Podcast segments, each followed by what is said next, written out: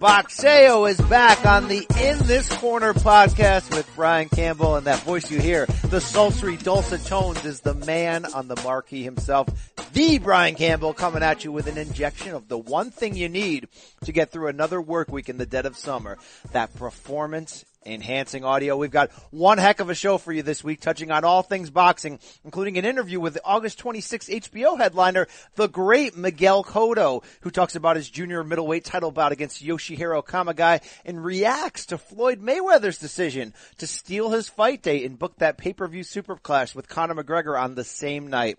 We'll also be recapping the recent media days from Floyd and Conor and give our take on the great debate of push versus knockdown, while previewing a junior light, I'm sorry, junior welterweight champion Terence Crawford's return on Saturday on E S P N and that unification bout against Julius Indongo. But before I tag in, yes, the man who makes the science so sweet, I'm not going to sit here and try to tell you how important it is that you go to Apple Podcasts and subscribe, rate, and review. I feel like we're at a point in our audio monogamy where that is understood. And, you know, that's the best way. Of course, you can support this show and keep it coming. I'm not going to talk to you about that. But I did want to encourage you to go out and check out our other offerings this week on the In This Corner podcast. Bellator light heavyweight King Mo Lawal stops back in for another no-holds-barred breakdown of all things M M A. We're talking about King Mo pulling no punches on topics like Conor McGregor, John Jones, and much more. And in our pro wrestling podcast, it's time to play the game as Triple H drops in to preview the N X T TakeOver and SummerSlam cards from this weekend and chat about the prospects of Ronda Rousey making that leap to W W E. But for now, it's time to bring in a guy who's still waiting on Mayweather Ortiz two. Mayweather, you on me, dog. Come on. Let's get people what they want, bro. What do you think? Internationally renowned author, editor, and cruiserweight aficionado, Rafe Bartholomew, Big Red. How is it on the West Coast? My sweet brother Campbell. What's going on, man? I'm feeling golden today. Golden indeed. Golden indeed. Did you know that um, cruising was made for box? Respect was made for box. Okay, okay. I, you know, I was just looking for any any reason to drop your favorite soundbite. You oh, I, I mean, I love it when we're cruising together. It's coming up, man. It's less than a, I believe it's just, yeah, cruising together. Um, yeah, it's less than a month until until this cruiserweight jam begins. Don't don't think I don't have this marked down in my calendar. I've got it. I've got the numbers laid out. Forget Mayweather McGregor. Forget the build to Triple G Canelo. Forget even that September ninth H B O super flyweight, super action, you know, markout fest. The, the real September ninth action, Usyk and uh, and Hook, Marco. Yeah, I mean, I'm, I'm I'm I'm popping for that fight. What do you think about like an epic, uh, you know, road trip down to San Antonio for uh, for Dortico's Kudryashov? Oh, cool ranch indeed. Yes, uh, I don't. You know, I'm slowly coming around. I bet you the first match I watch, I'll get pumped up and fired up. Is it? Do we have a network yet? Do we have? We don't have anything. We have Richard Schaefer's loafers. That's the only thing we have right now, right? Look, somebody's gonna step up. Some I I I I will step up. We'll put it on my network.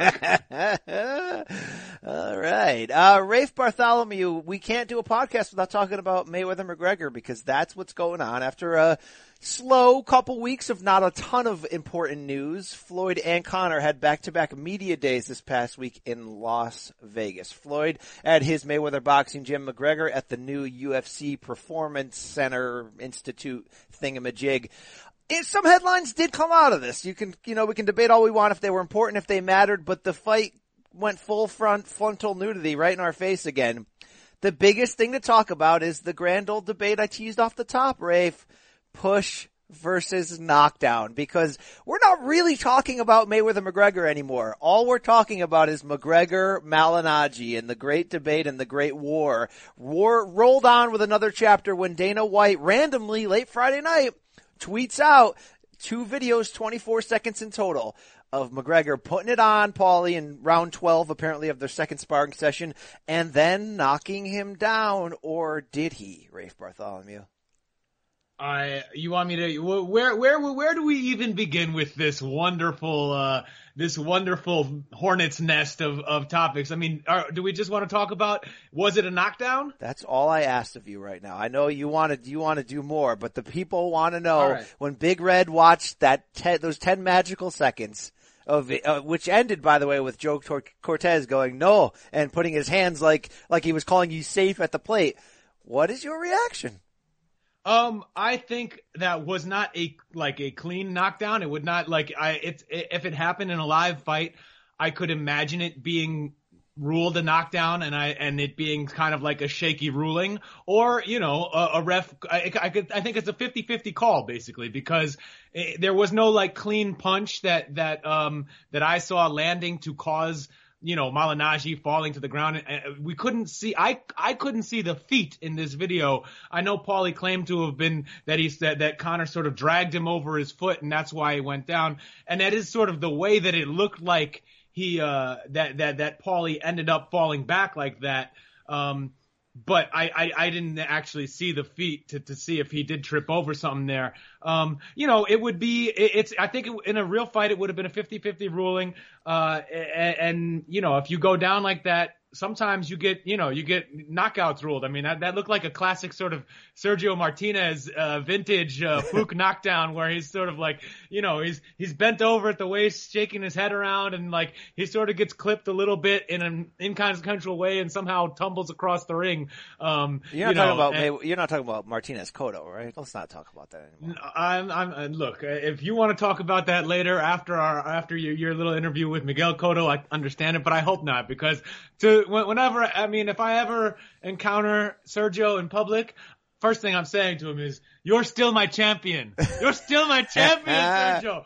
Uh, look, look, Paulie's knocked down, so it's fifty fifty. Um, and, um, what I, what I take away from it is I don't think it was a clean, like a clean damaging knockdown. I don't think Paulie was hurt from that. So I don't, like whether or not a, a ref would have ruled it. I think the, the more meaningful footage were those two straight lefts that, yes. in the, in the other clip, which were, you know, right on the button. Now, what does that mean? You're landing against like, you know, Paulie who hasn't been training really for, for months and, and is clearly, you know, I mean, has a body more resembling a layman than a fighter. What a beauty, you know, what a, body, by the way. What a beauty. What's body. That? What a beauty. Hashtag body. To reference the great Oscar tweet. Anyway, you tell me, man. What do you think? Am All I, right, am I, look, where am I at? Am I up or down on this? They did. They, I'll give credit to the boxing fans out there because they broke this ten seconds, which included a replay of it from an alternate angle of this knockdown in like Zapruder fashion, breaking it down slowly. When you do watch the slow motion, which included multiple tweets from Paulie with slow motion still photos, right?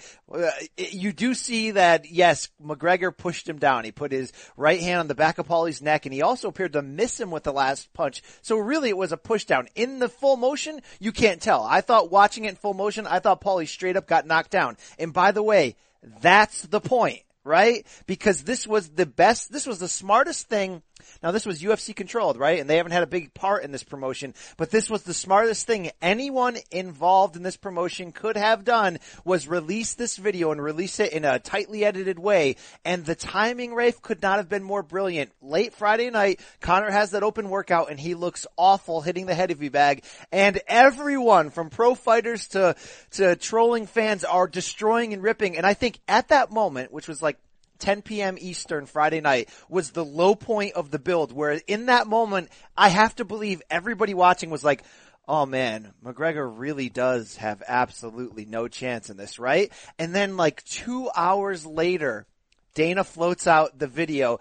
And after watching those twenty-four seconds of video, I have to say you come out of there going, wow, man, he just dropped Paulie and clearly rattled him with a stiff hard left. Now, obviously, I'm a real boxing, hashtag boxing head aficionado. I can see through it. I also can add in the reality that Paulie's washed. He just got knocked out by Sam Eggington in England. He's thirty-six. He wasn't in fight shape. And if Paulie at any point in his career would have fought Floyd, any point, would have lost twelve rounds to nothing, by the way. Okay, because Paulie did always lose when he went up to the elite level.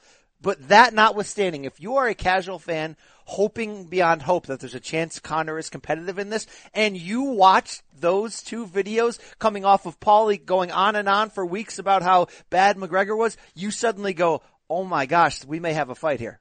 Cor- correct me if I'm wrong. Like that was, hello, pay-per-view buys, let's push it up a little higher. Let's raise the roof. Come on, right?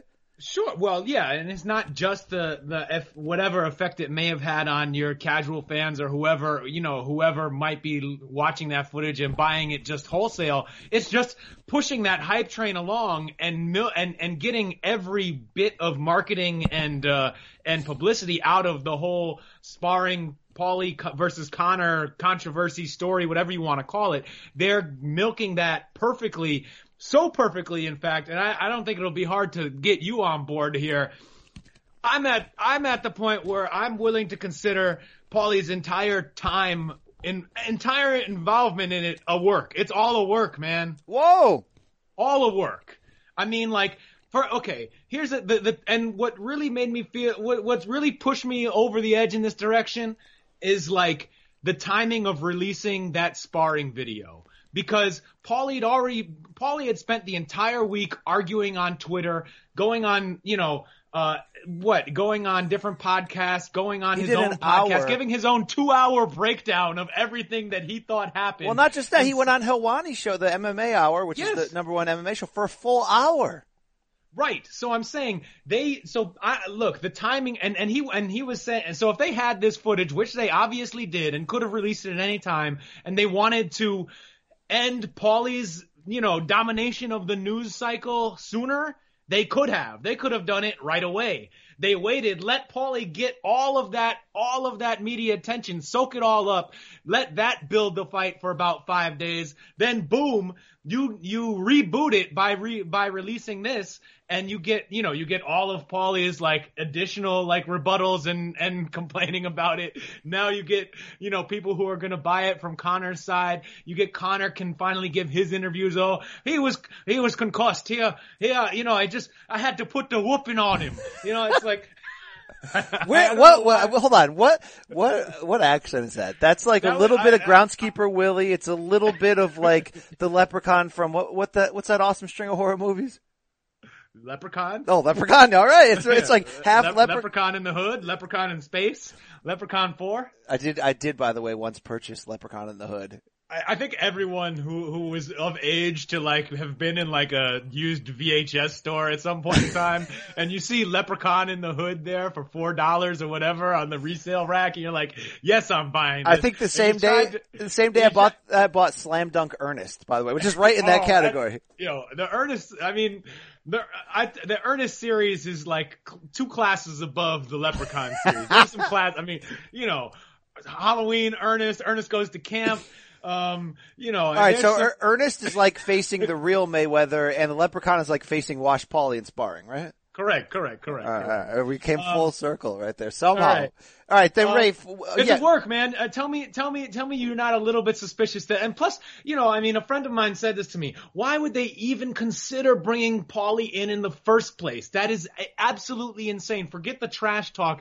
This is someone who works for Showtime, the network that Conor thinks is has been sandbagging him in favor of Floyd, because that's what Showtime does for every, you know, for Floyd all the time. I mean, I don't think Conor's wrong there, but why Why bring in someone who is so close to Showtime, fairly close to Floyd, an Al Heyman fighter while he was active? Why bring all that in and let that person into your camp if it is not, if there is not some some wink wink, hush hush, you know, one hand washes the other going here? Wow, one, one hand washing the other. Come on, let me let me.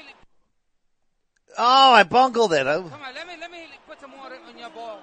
Wow, thank you. A, uh, thank you. Great moments in bungled sound history right there. Um, I love that you say it's a work, because you know me and the listeners know me. I'm the first to go pro wrestling and think everything's a work. You know, if you, if I actually went public with some of my, uh, world renowned, world public, uh, political thoughts, people would probably unfollow me for my belief that everything in life is a conspiracy or a work. You know, I'm talking about the basement of the Denver airport, Rafe. I know you don't want to hear this. You don't want me to put this out there publicly. All right. Go check out, uh, Google that. But, uh, my point is, yeah, there's a lot of feelings. And if you're going to go down the work road, you have to ask yourself, Okay, if it, okay, let's say it like this. If it's not a work, then why would Conor do it? Then I would say one, because maybe he feels like with Paulie not being a power puncher and being retired and washed, maybe he feels like if he goes in there and roughs him up in sparring, then Paulie will blab to everybody that Conor's doing really good and that it'll sell the fight. Or maybe two, is there thought from Conor that Paulie's not going to disparage him because he has to work the fight, and there's an idea that Paulie's expected to sell the fight.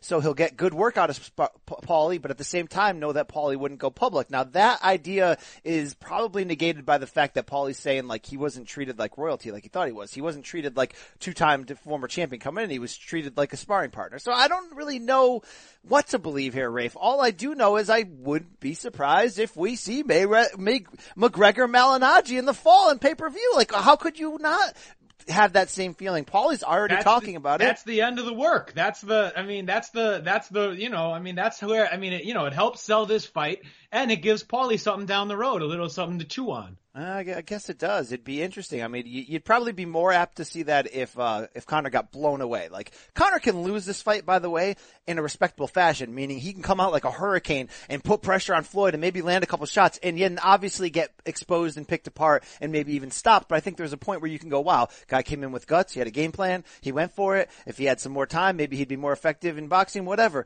If that, if it plays out like that, then maybe we would see a, a spinoff, because now for the first time at his media day, Conor said he intends to compete in both boxing and M M A moving forward, where at first it was sort of like, you know, I'll be back in U F C this fall after this is over. We'll see where we go from that. I like that right after the video is released, Paulie all over Dana White on Twitter. Dana White, you bitch ass, you were actually there and saw all twelve rounds. Really, you effing cue ball ass fraud, kissing my ass after the twelve rounds, end quote. He's just saying, hey, release the video. Release the video, right? Because Paulie's contending that he dominated the first ten rounds and then tired late and was like, I was consistent all along. I told you guys he got the better of me late. And obviously those were the ones that, that put out there. But if we ever did see McGregor versus Malignaggi, I'd love to see Peter Kards get involved, because he went right at Dana even before Paulie did and basically called him a prick. I mean, there's a build there. There's a backstory. People like that kind of stuff, right, Rafe? Absolutely, yeah. And look, and and one thing about Paulie, you know, he did. Um, I think that he is guilty a little bit of underselling the whatever happened on the knockdown. Like, not it was not a knockdown, but the way he described it as like, you know, he described it as sort of like this overt push, this obvious, right, like, you know, easiest call in the world. No, you know, whereas like if this had happened in a fight real time, I think it really would have been like a fifty-fifty call. It would have been a bad call to rule it a knockdown. But, um, you know, let's say that we've seen referees make mistakes. Yeah, Vic Draculich. Uh, he probably thought that uh, it was never going to get released, which does go against the idea that's a work, but you do have to stop yourself. The final, uh, final thing I'll say on it being a work or a conspiracy is, if it is, it's pretty well detailed. There's a lot of smart people pu- putting on a multiple layers here. It's not just, you know, like, I mean, this was well done if it is a work, right? I think in the end. Some people might say this whole fight is a work, by the way, but moving on. Well, that's on, the thing. I mean, why would, there's no, this goes back to the same thing I say whenever someone raises a conspiracy theory or something crazy about this fight.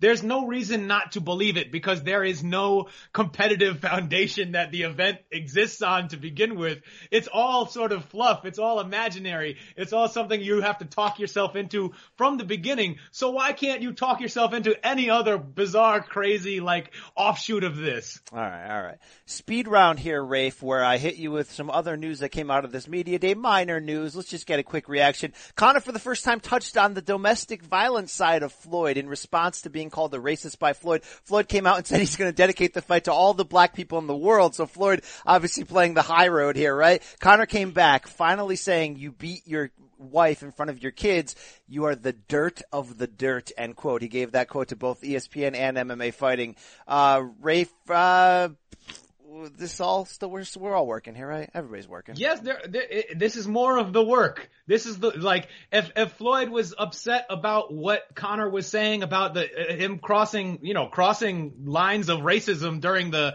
during the press tour, you know, there were ample opportunities for him to remark on it then. They're like parceling out the media stories week by week to, to, to get the most build out of this. And they know that these sort of big picture sort of, uh, you know, sort of concern essay topic stories, those come in during the last couple weeks. This is when all the, this is, you know, they, they're putting that out there now so that the people working on their two thousand word think pieces, you know, that are going to come out, you know, the Friday before, the Monday of fight week, that during that last week, that are good, that, that the, the big name ones that all the, everybody in media feels like they have to share around to show that they're on the right side of things and to kiss up to whoever wrote it. Like, they're starting to put this stuff out for them now. They know exact. This is this is like clockwork. They are on top of everything wow, here. Wow, like clockwork. Uh, gloves, Rafe Glovegate, uh, N S A C, the Nevada State Athletic Commission, now says they will vote on changing potentially the glove size from ten ounce to eight ounce, which is now which now Floyd is pushing for. So your knee-jerk reaction to this is one. N S A C can constantly be manipulated, as they always are, usually by Floyd, because money talks. Two, you think Floyd is doing this on the surface to raise pay-per-view buys, right? At the idea of saying, hey, I want to give, I want to make it seem like Conor has more of a chance for a knockout. I'm not afraid. I know you've been ripping me for the, you know, being a stickler about gloves. But three, on my M M A podcast, talked to King Mo about it. He thought this, Rafe, that this actually helps Floyd, because with harder gloves and with accurate punching, maybe this helps him get Conor out of there quicker. I could see that. I mean, you know, like, who's going to land more punches by uh, perhaps a like a shutout margin? It's going to be Floyd Mayweather. So, um, yeah, smaller gloves will probably help. Unless, I mean, unless unless the, you know, who knows? You know, now now now that I'm in like total conspiracy mode, it might be so that they can sell like a fake broken hand narrative or something. You know, like like oh, the smaller gloves. I you know I was having hand problems. You know, and Conor can be like, he's got the brittle hands, the brittle hands. Yeah. Oh, okay, that was borderline Willie, groundskeeper Willie, right there. That was. That was I'm going. Close. I'm. I'm. I'm trying to get more and more bad and cartoonish as we uh, go. Well, actually, the Lucky Charms guy is where you're you're, head, you're heading to. Um, other news: Floyd promises this time, Rafe, to both Al Heyman and Floyd's own children that this will be the last fight, and he says, I've never promised this before to the media. Now I'm doing it. I'm promising this is my last fight. No, we don't care, right? He's he's probably lying, and we don't care either way, right? Yeah, I mean, it's a, it's hard to, I mean, one, it's like, you know, that, that, the answer to that question always depends on what's out there and what kind of money and, you know, all that other stuff. Right. Like if he can um, fight Steph Curry next year, he's fighting Steph Curry, right? I mean, and let's it's just, it, there is something, uh, additionally unseemly about Floyd involving his kids so much in this promotion. Yes. And, and all the, I mean, because, you know, I mean, we have read those police, or many of us have read the police reports of him, you know, threatening the, the mother of some of his children, you know, uh, which is in why, front of them. Which is why Conor wore that C J Watson jersey, by the way, yeah, which was that, so that was, brilliant. Uh, that was one of the more creative trolls. And how about this, Draymond this. Green getting caught in that too, right? And like having no idea and getting caught in the traffic. I don't know if I don't know if Watson uh, is is you know, I, I imagine he would not participate in this, but I, I, I bet that he's he will get some invitations to walk to the ring oh, with, uh, with Conor McGregor. Con- that's, bad, that's bad. That's bad. But then again, we all may be getting worked here, right? They're, I mean,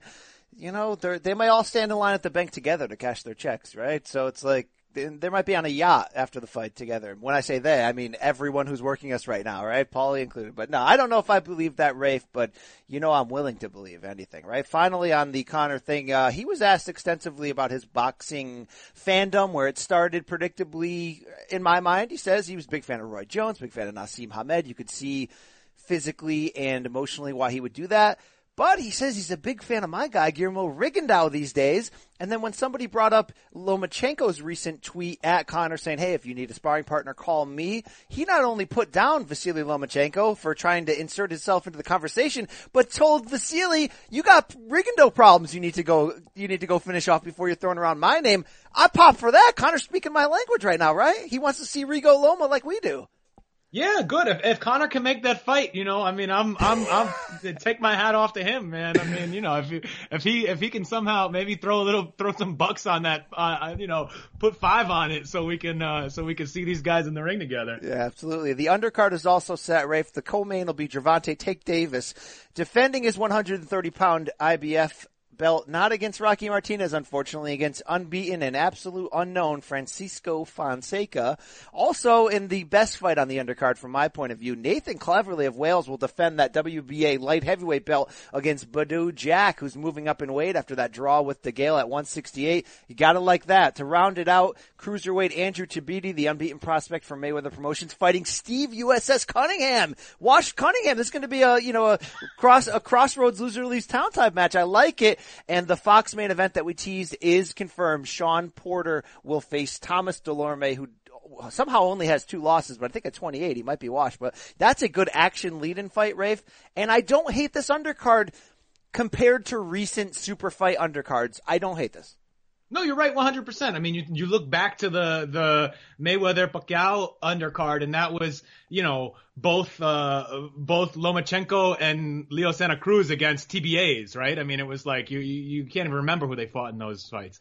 Um, R- Romulo Kashuga, something like that, right? No, it wasn't that guy. It was somebody else. Oh, yeah. Um But um, was there a turd so, sack involved? There was no turd sack. Oh, I, look, I, I I always pop for turd sack. Right. Um, um, but yeah, no, it's a good. I mean, I, I always root for Steve Cunningham. I, I'm not even willing to call him washed. Uh, you know, I just won't go there.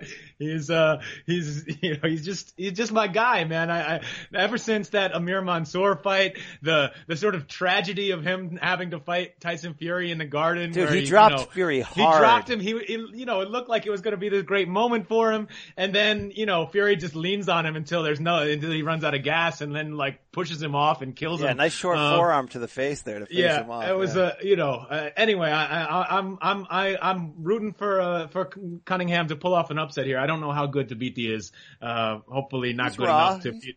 Hopefully not too good to beat washed Cunningham. I think it could um, be a good fight. Um, to close on this, Rafe, I wanted to get our pay-per-view buy predictions a couple weeks later now, now that we've seen more things. There's been more things that are a work or maybe not a work to get the fans involved. Gun to your head, how many pay-per-view buys Mayweather McGregor? You know what? I and I'm not basing this on anything uh I'm not basing this on anything too scientific, any like real, I, you know, I don't, I don't, I don't know. I, for one, am skeptical that it's going to beat the, the Mayweather-Pacquiao uh, record. You're wrong. You're wrong. I know everyone says I'm wrong, so I must be wrong, but I just, I don't know that it's going to happen. Um, and you know what? Tank Davis versus Frankie Fonseca, who hasn't fought outside of El Salvador, Honduras, and Costa Rica, isn't, isn't helping me make that decision. Um, just had to throw that in there. Um, but, um, I'm going to say like three, three point two. That's where I'm coming in. three point two million. So it'll be number two, but it isn't, I don't think it's going to beat the, the, the, the best. All right. You're way off. It's not only going to, somehow it, it's not only going to beat Maymac. And I don't, I say somehow, but it, it because that's a ridiculous number, four point six million, but it is, cause this is, this is the most ridiculous fight ever, Rafe. And I mean that both in the handling of it, how it's not really a real fight, but also in that it's going to inject itself into public consciousness more than Mayweather Pacquiao ever could have. I predict five point one million buys, all right? And I also think, Nathan Nathan Cleverly, you do have to be careful of uh, one thing. Hey, that black guy, he hits hard. Hey, Mayweather McGregor, August twenty-sixth. But, Rafe, there's another fight August twenty-sixth. Miguel Cotto, the future Hall of Famer, will be facing Yoshihiro Kamegai for the vacant W B O junior middleweight title. That's an H B O fight, non-pay-per-view, from the StubHub Center in Carson, California. As mentioned, I got a chance to sit down with M C and talk to him about this fight, about Mayweather's slide into his D Ms, and much more. Let's throw to it now. Uh, you took all of last year off after that middleweight championship loss to Canelo Alvarez in twenty fifteen. What went into that decision to take that long of a break? Well, we didn't. We didn't get through a, a planning. A plan something with a rock nation, and we decided to be away from boxing. I saw that you signed with Oscar de la Hoya and Golden Boy Promotions to start a new chapter of your career. Why was that an important change for you at this point? You know, Oscar, Oscar and his company, they're always been good friends of, of us, and they just uh, want to help us to finish our career in the best way possible. And I think that that, that was the the main uh, uh, thing that, that we that we found with Oscar and Golden Boy was to finish it and my career in the best way possible. Absolutely. When you look ahead, how many fights do you think you have left? Do you have an end date? Uh, wh- where are you at right now with that? Uh, I'm in the last stage of my career. Uh, I have until December thirty-first this year just to finish my career in the, in the best way possible. So does that mean a, a retirement in twenty eighteen no matter what happens? No matter what happens, yeah. That, that, that's very interesting. How hard was it for you to make that decision considering, you know, the uh, incredible career you've had up to this point? You know, I accomplished a lot, a lot in boxing, and I'm, I'm really happy with the way my career, my career going. And I just want to finish it in the best way possible. And it's not been it's not been uh, uh, difficult when you have to uh, family to taking care of, and when you have a uh, thing to do after boxing. Yeah, absolutely. You're coming back, of course, August twenty-sixth. Yoshihiro Kamegai at the StubHub Center in Carson, California. What did you like about this matchup? Why why this opponent at this time? It was the best the best opponent over the table for us. Yoshihiro is a, is a warrior in the ring, and I know that's going to be a great fight for all the fans. We've seen you sometimes mix it up and, and be in some of those action fights. We've seen you at times rely on your boxing. Do you think this will be one where you're going to have that type of advantage to outbox Kamegai, or do you see yourself standing in there against him toe-to-toe? We, we'll see what happens on, this, on August twenty-sixth. Uh, I'm, go, I'm going to be well prepared for him, and we are going to do everything to beat him. Absolutely. You've taken time off before. We've seen you come back refreshed. I think when you, you know, really started to make that move to middleweight, you looked like a new fighter. How different do you feel at age thirty-six, having had that full year off behind you? I'm a, I'm an older guy, uh, than year and a half ago, uh, more mature, more more focused on my career, and uh, the the only desire I have is to finish in my career in the best way possible. In that last bout against Canelo, it was obviously a, a huge pay-per-view, a lot of eyes on that fight, a very close fight there on the scorecards. Afterwards, Freddie Roach had said he had wished you'd thrown that left hook more often. Do you have any regrets about that fight? No, I did what what I believe was enough to beat Canelo. I, I didn't was uh, the, the, the guy who won the fight, but I'm, I'm really happy with the, with the performance. When you look back over your career, is there one victory that, that makes you the happiest, that you look back, that you take the most pride in? Uh, I enjoyed my whole career. I'm really happy with the way things are being in my career. I'm, I'm just I'm just a happy guy with, with his career. I mean, because I was there at that rematch with Antonio Margarito in two thousand eleven. I don't think I've ever heard a happier crowd explode with joy. How special is that moment when you look back over the whole run? No, you know, you, that, that was that was my moment to to make it make clear, make make it think things clear, on what happened uh, in two thousand seven, and I, I I got my my revenge. No doubt about it. There was some talk last year, Miguel, that you might be in line to fight another future Hall of Famer in Juan Manuel Marquez. Why did those talks fall apart ultimately? Uh, we we were uh, talking about the, the possibility of fighting, but uh, nothing's happened between us. Was there an issue on money, on weight? What was the holdup there? Actually, uh, the conversation did, didn't continue. Just start and stop, and we didn't, we didn't, we didn't uh, have anything uh, realized with us yet. Mm-hmm. You talked about this being that last run for you. If you can get past Kamegai on August twenty-sixth, what type of fight would you be looking for for your last one? As always, we are going to, to look for the best uh, guy, for the best option over the table. Um, uh, we're, we're going to point to this way. Is there a short list of names? Is there anyone you could give us that you're that you're hoping for? Well, we, we, we didn't have any, any any name yet. We we just uh, uh so so focused on on our next fight uh, against Kamegai, and that's all that's all we had. Uh, there's big news, Miguel, that Floyd Mayweather is also fighting on your next date, August twenty-sixth. He'll be fighting the M M A star Conor McGregor. Were you upset when you found out that he essentially came in and swooped that date out from under you, and that you have to compete against him on this night? I'm, I'm not competing against him. I'm going to compete against Kamegai.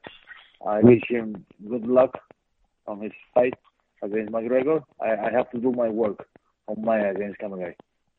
Uh, that's a that's a good way to look at it. Do you have any misgivings about a guy like Mayweather fighting an M M A fighter instead of another active top welterweight or junior middleweight? Every everybody is allowed to do whatever they, they, they think or they believe that they can do for, for the benefit. I have nothing to say about it. I can respect that. Your former opponent, Canelo Alvarez, is also going to have a big fight this fall in September against Gennady Golovkin. How do you see that fight playing out?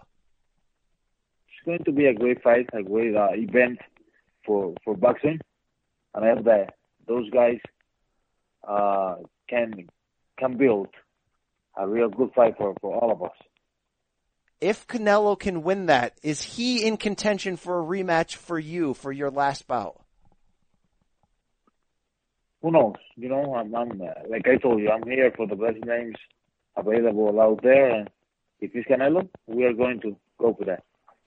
And Miguel, finally, two fights left for you down the road. What is motivating you to finish strong here to end your career? Uh, I've been a, I've been a, a good boxer for, for my whole career, and I want to finish my career in the same way.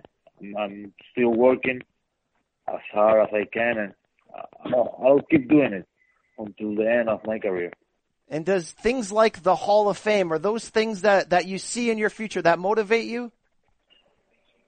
You know, uh, I'm not, I'm not, a, I'm not a, the guy in charge of uh, putting myself into the Hall of Fame. Uh, all I can do is do my best, as always here, and the guys who's, who, who who is going to decide that, they they have uh, they have to do it when, when the chance comes.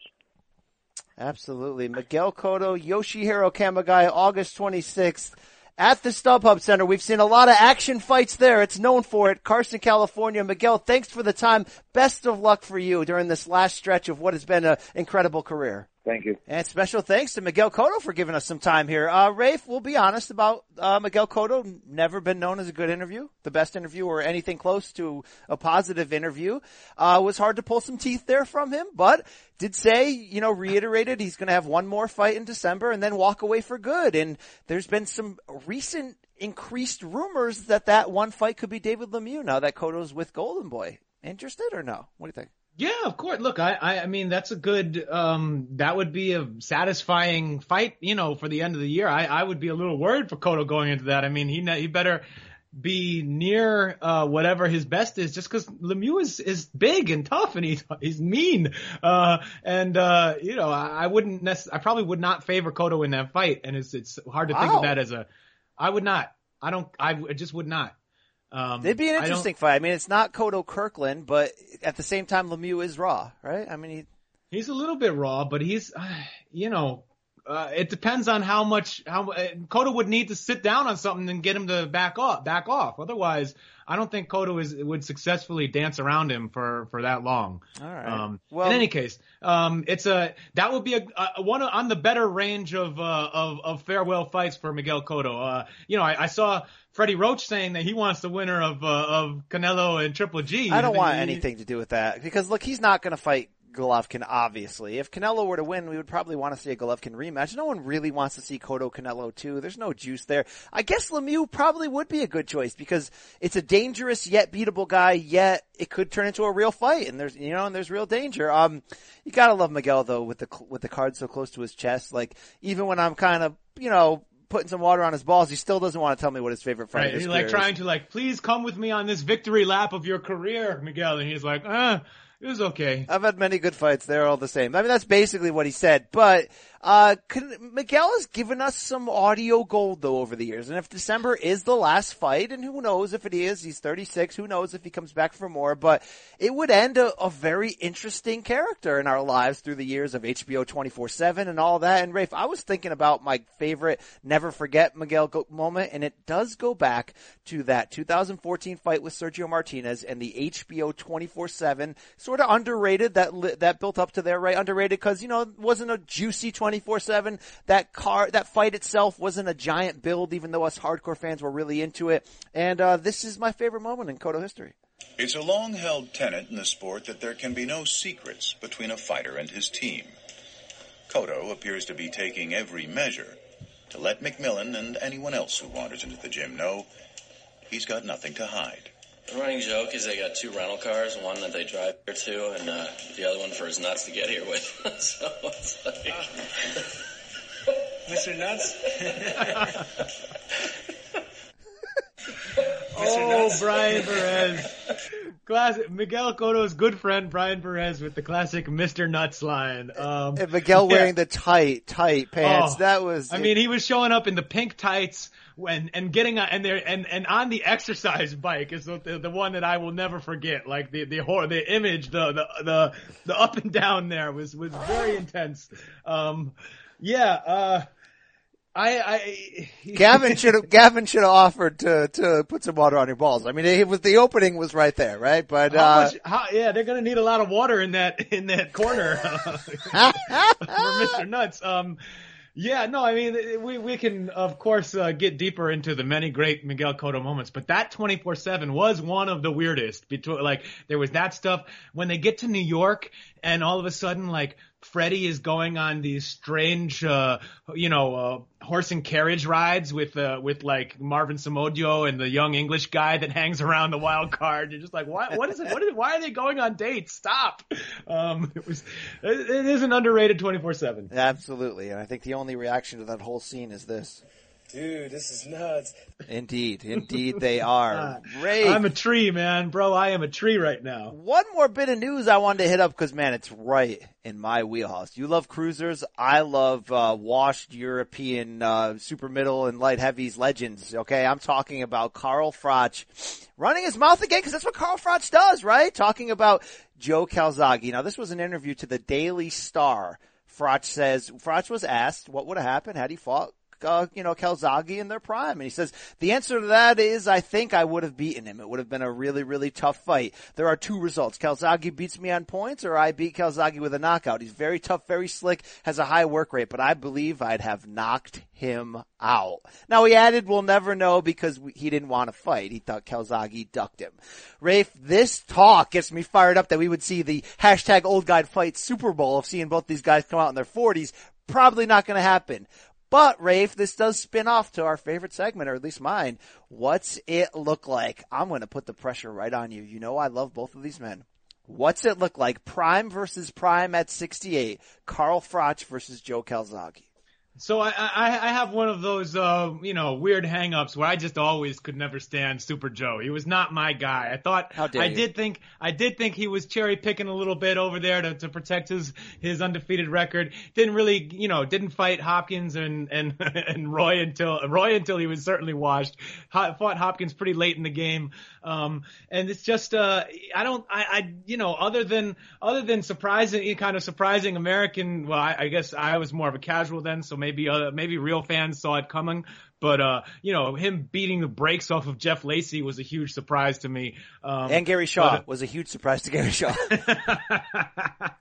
But so I mean, anyway, I, I've just never been a Calzaghe guy, and I, I'm I'm I'm with I'm with the Cobra. I think he gets Cobra'd. I think Carl catches up with him. Carl, you know he. he Froch, for for uh, as easy as he could be to hit sometimes, his work rate was insane. I mean, you remember the amount of punches he threw against against Kessler the second time. I think um I think that he he would have between he he had he has ways to win that fight. I think he could either outwork him or hurt him. You know, wow. I, I I believe in the Cobra. All right, the work rate point you make is the key one because in your head you're kind of thinking.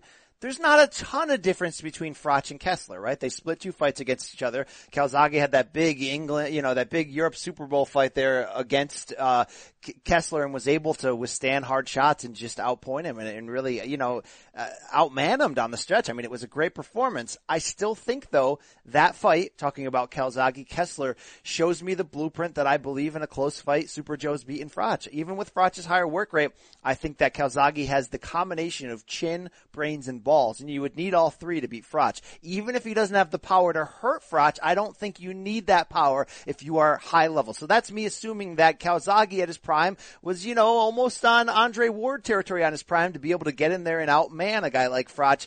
I think Joe's got the chin, and I think he can win a decision. Well, I, you just said it. You said it, Brian. I I I, I hear what you say. I, I hope I I don't know if I don't know how many. I mean, if if you would like to, you know, just flash back to Wembley Stadium, eighty thousand people. Carl Froch and, and George Groves. Wait, wait, did, right you say, did you say eighty thousand? eighty thousand at Wembley Stadium. Oh, yes. I, if you, I forgot. I, that was the right number, right? eighty thousand? And flattened him in front of eight thousand fans yeah. at Wembley Stadium. He knocked him out in front of eighty thousand. I was just checking that to make sure if it was eighty thousand. eighty thousand. eighty, eighty, wait, let me check one more time. eighty thousand. eighty thousand. Got it. eighty thousand. He's never given, he's never said that much publicly though. He hasn't really talked much about that. No, he's, not, he doesn't like to really talk it up like that, you know, but I remember, I remember he knocked him out one punch in front of eighty thousand people at Wembley Stadium. And I think, uh, something similar could be coming for Super Joe. Hopefully they do it. You know, oh, I'm, after you. the, after the cruisers, do a, do a, do a, you know, get the boxing super series to do the washed, uh, do the washed Euro middleweights. I would be actually, I love washed old guy fights so much. I'd be more excited to watch it now washed than I would in their primes. And I, you know, people talk about paying a hundred bucks for Mayweather Pacquiao, Mayweather McGregor. I paid two hundred bucks for that, right? You heard it right here. I would pay two hundred bucks to see that fight. All right. I wanted to put you on the spot with a what's it look like, which sort of, you know, you, we just, you talked about Calzaghe being all, maybe almost in Andre Ward's ballpark at, at one sixty-eight. Now you gotta prime. be a, you gotta be a Calzaghe lover to even utter that phrase though, right? And I am, okay. you know, cause people and think he's are. overrated. And you are, and you are. So tell me, tell me what's it look like if those two in their one sixty-eight prime, probably two of the best super middleweights ever, right? I mean, like, it's not a very old division. It doesn't have a, the, the rich history of some uh, some others. Uh, you know, Ward Calzaghe. Uh, you know, can can Super Joe beat Ward? Wow, that's a great offer of a what's it look like. Uh, Ward ultimately, Rafe, is the kryptonite for everyone in the weight classes above middleweight. So he can fight any style and he can adapt to any style. And I think the fact that he's so physically strong and the fact that he has enough pop would be able to, he would be able to create a blueprint where he could counter Super Joe's pity patter, getting, you know, pity patter, getting your style slapfest fa- phase. And be able to give him enough pause and be able to circumvent, you know, a Mayweather type counter blueprint there to get around them. I think it's going to be close on the cards, but I think Ward's going to get it, especially if they did that in the States. I think Ward gets the decision.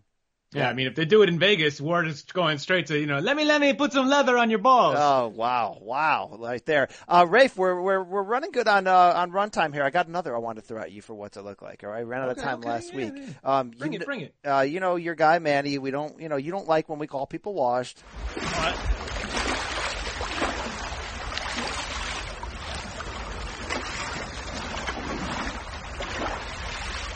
But Manny's washed right now, Rafe, okay? And, uh, washed Manny right now. We talk about Lomachenko. You know, should he go up to fight Mikey Garcia? Should he stay put? Should he go down to fight Rigo? What if Top Rank says to themselves, Manny wants to do super fights for the end of his wash round, but he doesn't want to be in spots against bigger guys where he's going to get hurt. So let's make Lomachenko a star right now. Freddie's been saying forever that Manny can make one forty without a doubt. Could even make one thirty-five if he really had to. So let's meet in the middle. one thirty-eight. Washed Manny against Lomachenko. Southpaw on southpaw violence. Right now in Las Vegas. What's that look like, Rafe? Yeah, look, I, I, I, I don't, I don't know if I said this like publicly, like if we were doing the podcast at the time, but o- over the years, I've thought that Lomachenko, you know, should, should, should have since, you know, for at least a year, probably should have just called out Manny and said, hey man, I'll, I'll fight you wherever, you know, it doesn't matter what weight. I will, I'll fight you I, in you Macau. Can get this work. Yeah. Fight him in Macau. Um, um, Yeah, I think that, uh, and so if they did it at one thirty-eight, honestly, if they did it at one forty, one forty-seven, one forty-five, I don't oh, care don't. what weight they do it at. How dare you? I don't care. It doesn't matter. Um, so Vassili's and, just going to jump up like four weight. Come on. It doesn't, uh, yo, it, it, again, in this, in this matchup, it isn't going to make it because Manny's going to come in at the same weight more or less regardless, or at least he's going to, he's going to, uh, weigh about the same on fight night, regardless of what they, what they, what he shrinks down to for a weigh-in. Um, and that's not going to be over one fifty, one fifty pounds probably. Um, so whatever.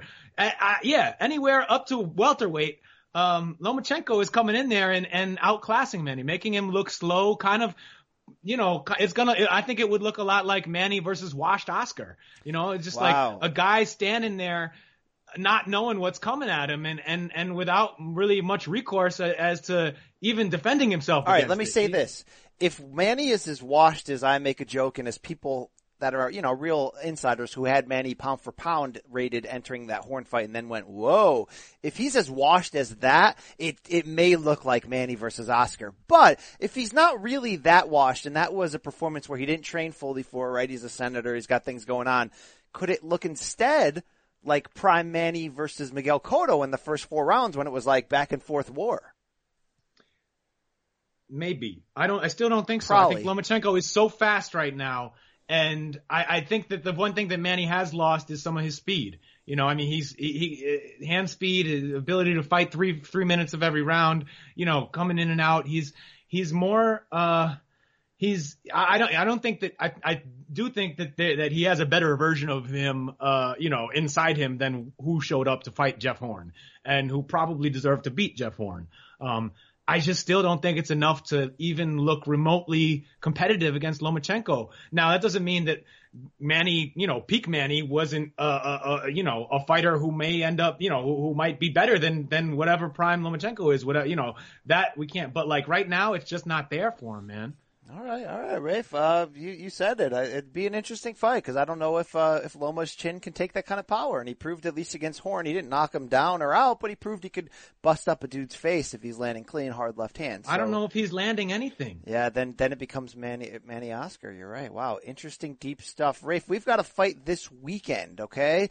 On E S P N, it is a rare, a rare four-belt unification when Terence Crawford puts his pair of one hundred forty pound titles on the line against Julius Indongo. This will take place at Pinnacle Bank Arena in Lincoln, Nebraska on E S P N, like I mentioned, furthering Top Rank's plan of getting these fighters off H B O and onto a bigger market on E S P N. Rafe, just the fourth time. And I, this stat is interesting. The, if we if we think the four belt era in boxing started in the late eighties when the four it was a three there were three sanctioning bodies that were recognized, then there was a fourth added that was recognized on that level. Since the late eighties, this is only the fourth time all four belts were on the line. I thought that was incorrect. My, inst, my you know instantly I'm like, wasn't there heavyweight fights where all four belts were on the line like a few times in the early nineties? But apparently I was wrong on that. And the four the three fights before this that were mentioned all involved Bernard Hopkins in oh four against Against Oscar in oh five, that sleeper against Eastman on H B O, Howard Eastman, when he uh broke the record for uh, you know twenty title defenses in the middleweight division. And the third one was the first Jermaine Taylor fight, and then one of the belts got pulled before the second one. That's that movie at all? You fired up about that at all? Of course, Brian, because I I, I respect box, Brian, and and I want unification. I want unification, fight. Yes, Uni- unification. As I want unification. All the, look at me, I have three belts. Look at my face. Oh, that was Tyson after the uh, Holyfield fight. Yeah. Chip Gray's face. Uh, Rafe, the real key question for anyone, because Crawford, pound for pound ranked, he's nasty. The, we know he's great. The only thing we don't know yet if he's like really great, right? If he's like really, really great. The, the, the key question is, who is Julius Indongo? You know, what is he? Well, the stats tell us he's five ten and a half from Namibia. He's a very tall southpaw for that division at one forty. He's got a nickname, Rafe, of, uh, the Blue Machine. And the only thing we really know about him is he's coming off the biggest victory of his career in Glasgow when he outpointed a washed Ricky Burns. And before that in Moscow, he one-punch K O'd in forty seconds an unbeaten guy named Edward Troyanovsky to win that I B F title. And I had a question first if Troyanovsky was just Rick Reno's, uh, Rick Reno's pseudonym on Boxing Scene uh for some of those stories, but apparently he's a real fighter. And that's sort of the problem at knowing Indongo. You can go back and watch those fights, but you look up and down his his uh wins, and they all came in Africa against guys you never heard of. So you're a little bit more researched and well-watched on Indongo. Who is this guy? What challenge does he bring to the table for Bud? You know, I I, I think that he brings some more to the table than most of the recent uh, opponents have been. I guess, obviously, Victor Postal was a great opponent, at least on paper, in terms of, you know, he had just come, come off of beating Matisse, had a bit of a track record in the in around the division, looked good, uh, and I, we saw what Crawford did to him. In Indongo, I think, because of his size, his length, he moves pretty well. Um, he can he can close distance fast and throw the and throw a, a nice.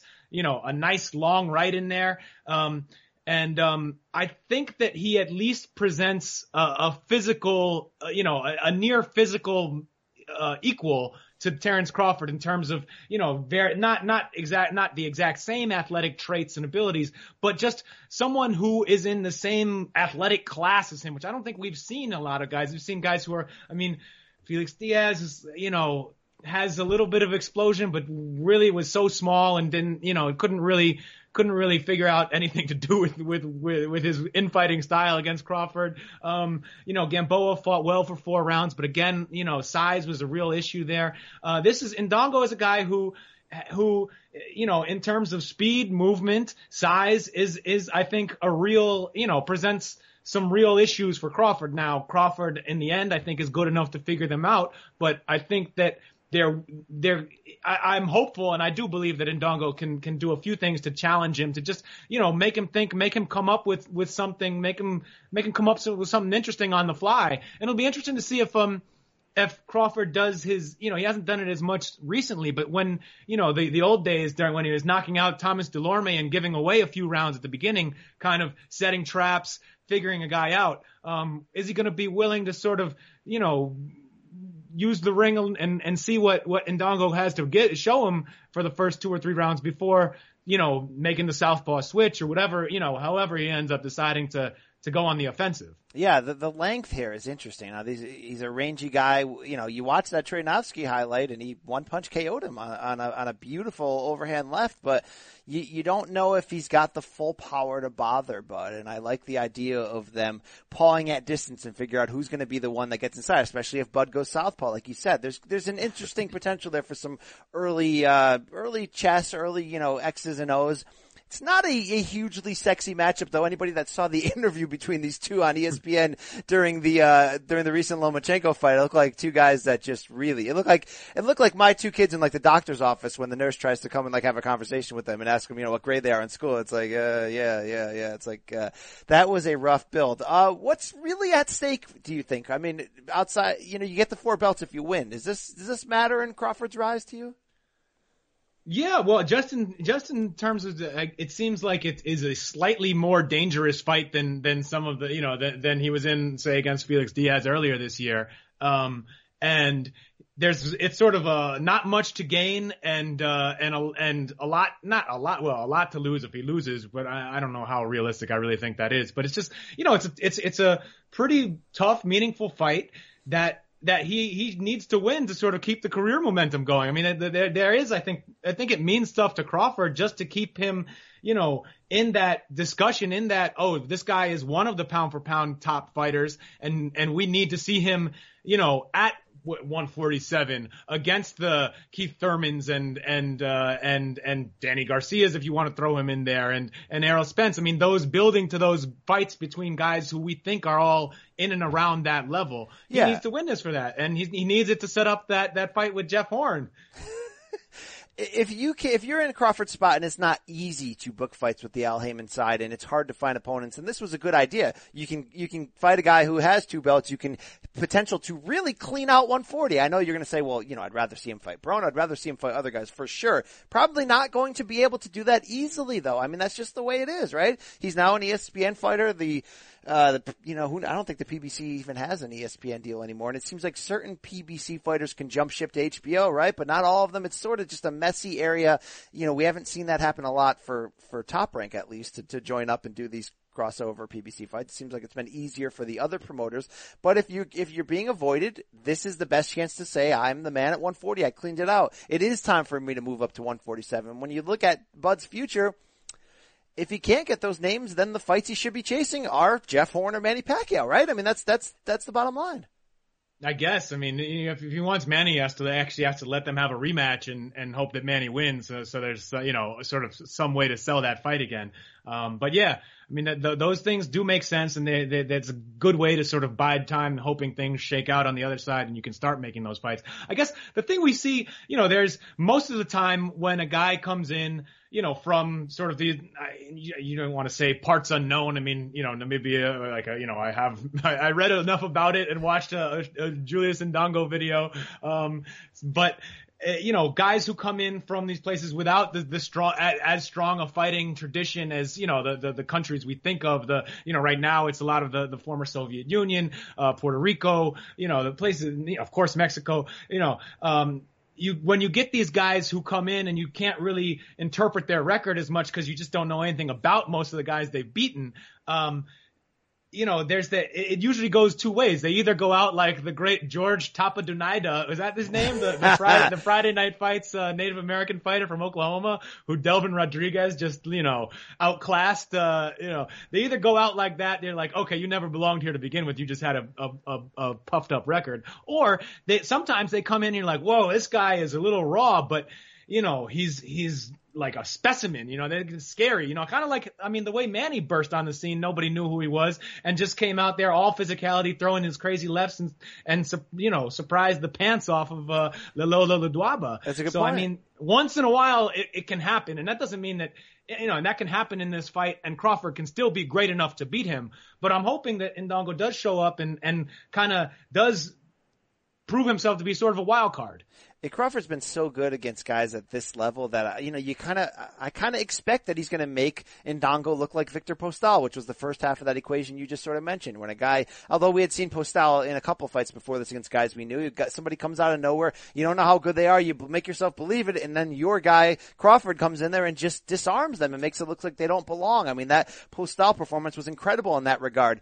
I, I'm, I would have to lean to know from, you know, from the fights I've watched of Indongo that Crawford still could have a chance at doing that. It's going to depend upon how aggressive Indongo wants to be. He's a very aggressive fighter with that jab. If Bud can settle in, especially from the southpaw stance, to a counter-punching role, it'd be interesting to see if he can start landing those quick laser shots, and if Indongo has the chin to hang in there, if he's the kind of guy that's going to go down, it could, it could, you know, turn into one of those fights where Bud just controls. But if Indongo can take that punch and keep putting on that pressure, then one, will have a fight.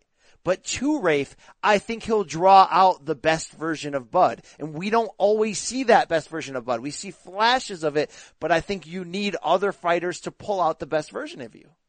Yeah, and so, uh, yeah, I agree. Hopefully we get it. Yeah, absolutely. Uh, prediction-wise, I'm going to say that um, Indongo's going to be hungry, but he's going to get stopped late. That's what I'm saying right there. Multiple knockdowns. He gets stopped late. I said it, all right? I put it out there. Uh, I'm, I, I, I, without really knowing anything about, uh, about, you know, Julius Indongo's chin, um, I think that, uh, he can, I, I I'm gonna go with a, uh, Crawford decision, unanimous decision here. I don't know if I really think him, I see him getting the stoppage. Uh, I guess it depends on, yeah, I think it depends on how much Indongo has and if, and if Crawford views him as some, as, as a legitimate threat. Because then he might, you know, then then he'll be a little more cautious. If he sees this, if he figures out that he can just beat him, he'll just go in there and finish him. Rafe, the dong is going to go, all right? It's on E S P N. It's a platform. It's an opportunity for Bud to make new fans. He goes. But, Rafe, we won't get all of these undercard fights on the E S P N broadcast, but Top Rank doing almost a uh, Al Heyman special of, and almost the feeling like of that great card in Temecula that you and I attended that we always reference when end of the year in December, Al Heyman goes, oh, crap, I got nine named fighters who were kind contractually obligated to have one more fight this calendar year. Let's load them up on this undercard. Rafe, the Night of Champions. How about the names on this? Nicholas Walters in an eight-rounder against Arturo Santos. You got Dillian White, the English heavyweight, against another no-namer. Bryant Jennings, who was just signed by Top Rank, has sort of a, you know, get-to-know-you-get-well fight here against Daniel Martz, with the idea that they get him back up, prop him up for some future things. Maybe Joseph Parker, right? Andre Ward's out there. For Bryant Jennings? One, I mean, he's trying to talk. Andre Ward's talking about fighting heavyweights. Yeah, Bryant Jennings is a small heavyweight who's not that good. Well, he's pretty uh, athletic, though. You don't fight an athletic heavyweight if you're moving up to heavyweight. You fight a plodding Ruiz type. That's just my take. But also on this card, Mike Alvarado coming back against Sidney DeSiqueira. Do you have any uh, Sidney uh, research that you want to break out on this? Anything good? I, I have zero, um, but um, you know, uh, the only uh, the only research I need is to, to pull up some some of that famous Mike Alvarado uh, shadow boxing footage, which is right up there. I mean. Almost is, is going to be eclipsed in terms of mockery by the uh, the Conor McGregor uh, you know uh, warm ups, the whatever the, the the arm flailing thing. We that, we didn't talk about that. That was the greatest thing to come out of media day, was that the videos and the gifs of Conor McGregor doing his his floppy arm thing, and then Terence Crawford just murdering him on Instagram. He's got all the guys. They're playing like some Lisa Lisa Sheila E music in the gym. They're all doing the Conor dance. I mean, ah, oh, that that. Anybody who thinks that uh Terence Crawford doesn't have a, a personality, I get, like, you see it's there, even if we haven't been able to draw it out of him uh, in the media and get him to, to fully yeah. open up. Uh You can see he's he's like, that alone puts him. Uh, he jumped like two. Two people on my pound for pound list just by well, doing that video. Troll wise, that was almost as good as Eric Morales trolling Danny Garcia during their first fight, right? After Danny missed with a couple hooks and Morales just throwing out floppy arms out there. It kind of reminded me of that. Looked like Conor was trying to fly away, to be really honest with you. This so, undercard- yeah, Alvarado is, uh, you know, I'm, I, hey, I mean, I hope he wins, man. I hope we get some more. He's he's he's an important member of the contender, or you know, the contender washed series, the contender washed redemption season. Which, by the way, a lot of a lot of great feedback on Twitter. People are down for this, Rafe. If we can just get an investor, if we can get some money together, if we can, you know, I'll have Victor Ortiz host the. He can host the the the show, if you know. Well, for all the for all the content out there, you know, people just want straight to video, straight to you know, straight to the web streaming content. Why not? You know, there's another there's an audience out there for that. Oh, yeah. Uh, Shakur Stevenson is also on this undercard, the uh, twenty sixteen Olympian who's rising well. And in a light heavyweight bout in the co-main, Alexander, uh, how am I pronouncing this, Ray? I think he's a uh, Vozdik. Vozdik yeah. against Vozdik. Craig Baker. Vo- Tell me about Vozdik. Do we? You... Oh, come on. I, I, you're not, you're not hype over that guy. No. He is, I think he's the truth right now. The, the, the, the hurt he put on Unieski Gonzalez in that fight. Oh, that uh, was and, that guy. Yes. And he's also the guy that, that, I mean, not that like one punching, uh, Uh, Mohamed Najebi, the guy that the, the, the Kovalev two oh, round, yeah. uh, my face, my face guy. Najebi, um, yeah. Yeah, um, Najib Mohammadi. Um, oh, wow, yeah. yeah. I mean, you had me convinced yeah. it was Mohamed Najibi. Yes, Najib Mohammadi. No, Mohammedi. You know, knocking both of those guys out so, like, just overwhelmingly. And the way he moves, I mean, this guy's a real boxer. He moves, he throws sharp, straight, like, you know, very, very tight punches. Um, and he's, and he looks, look, I think that he, of all these sort of young, you know, he's a beast type light heavyweights who people, you know, like the, the Dmitry Bivol, the Beterbievs, those guys, I like Vozdik the most. Is Vozdik a future uh, Kovalev opponent or what? I think that uh Kovalev could be a future Vozdik opponent. Oh, wow. No, okay. First of all, you don't mean that. Wow. I hate to say that. I'm, I'm, you know, especially if he hears it, I hate to have said it. Um, but, uh, Nick, if Vozdik, I listening. think is very good. Very, very good. All right. Vozdik is we facing, uh, Texas's own Craig Baker, seventeen and one, the only loss to La Bamba. I remember that fight, a P B C fight in Boston. So, uh, there you have it, Rafe. That is boxing this weekend. Get fired up for Maymac. It is coming, Rafe. August twenty-sixth. I will be there. And Rafe, uh, are you heading into any fights this fall? You, you going to leave the greater L A area? I hope so. I mean, well, we've got good fights coming up in L A. I mean, there's, you know, the, uh, the Superfly fights I, I'm hoping to check out. Yes, uh, yes. And, uh, I, I may not make it to, uh, Cotto Kamegai, but, um, you know, I, I'm hoping to, uh, to, to, to, to get to, uh, Canelo Triple G in September. Um, You know, I mean, I, it's, it's, things are heating up, and if anyone wants to fly me down to San Antonio to catch some uh, cruiserweight action, you know, you know I'm ready. I'm I'm there in a heartbeat. Follow me on Twitter at B Campbell C B S. Follow Rafe at Rafe Bugs double O G S. Check out our other In This Corner podcast. That was Boxeo, Rafe. Thanks for joining me. Can you send the people out in two words? We out.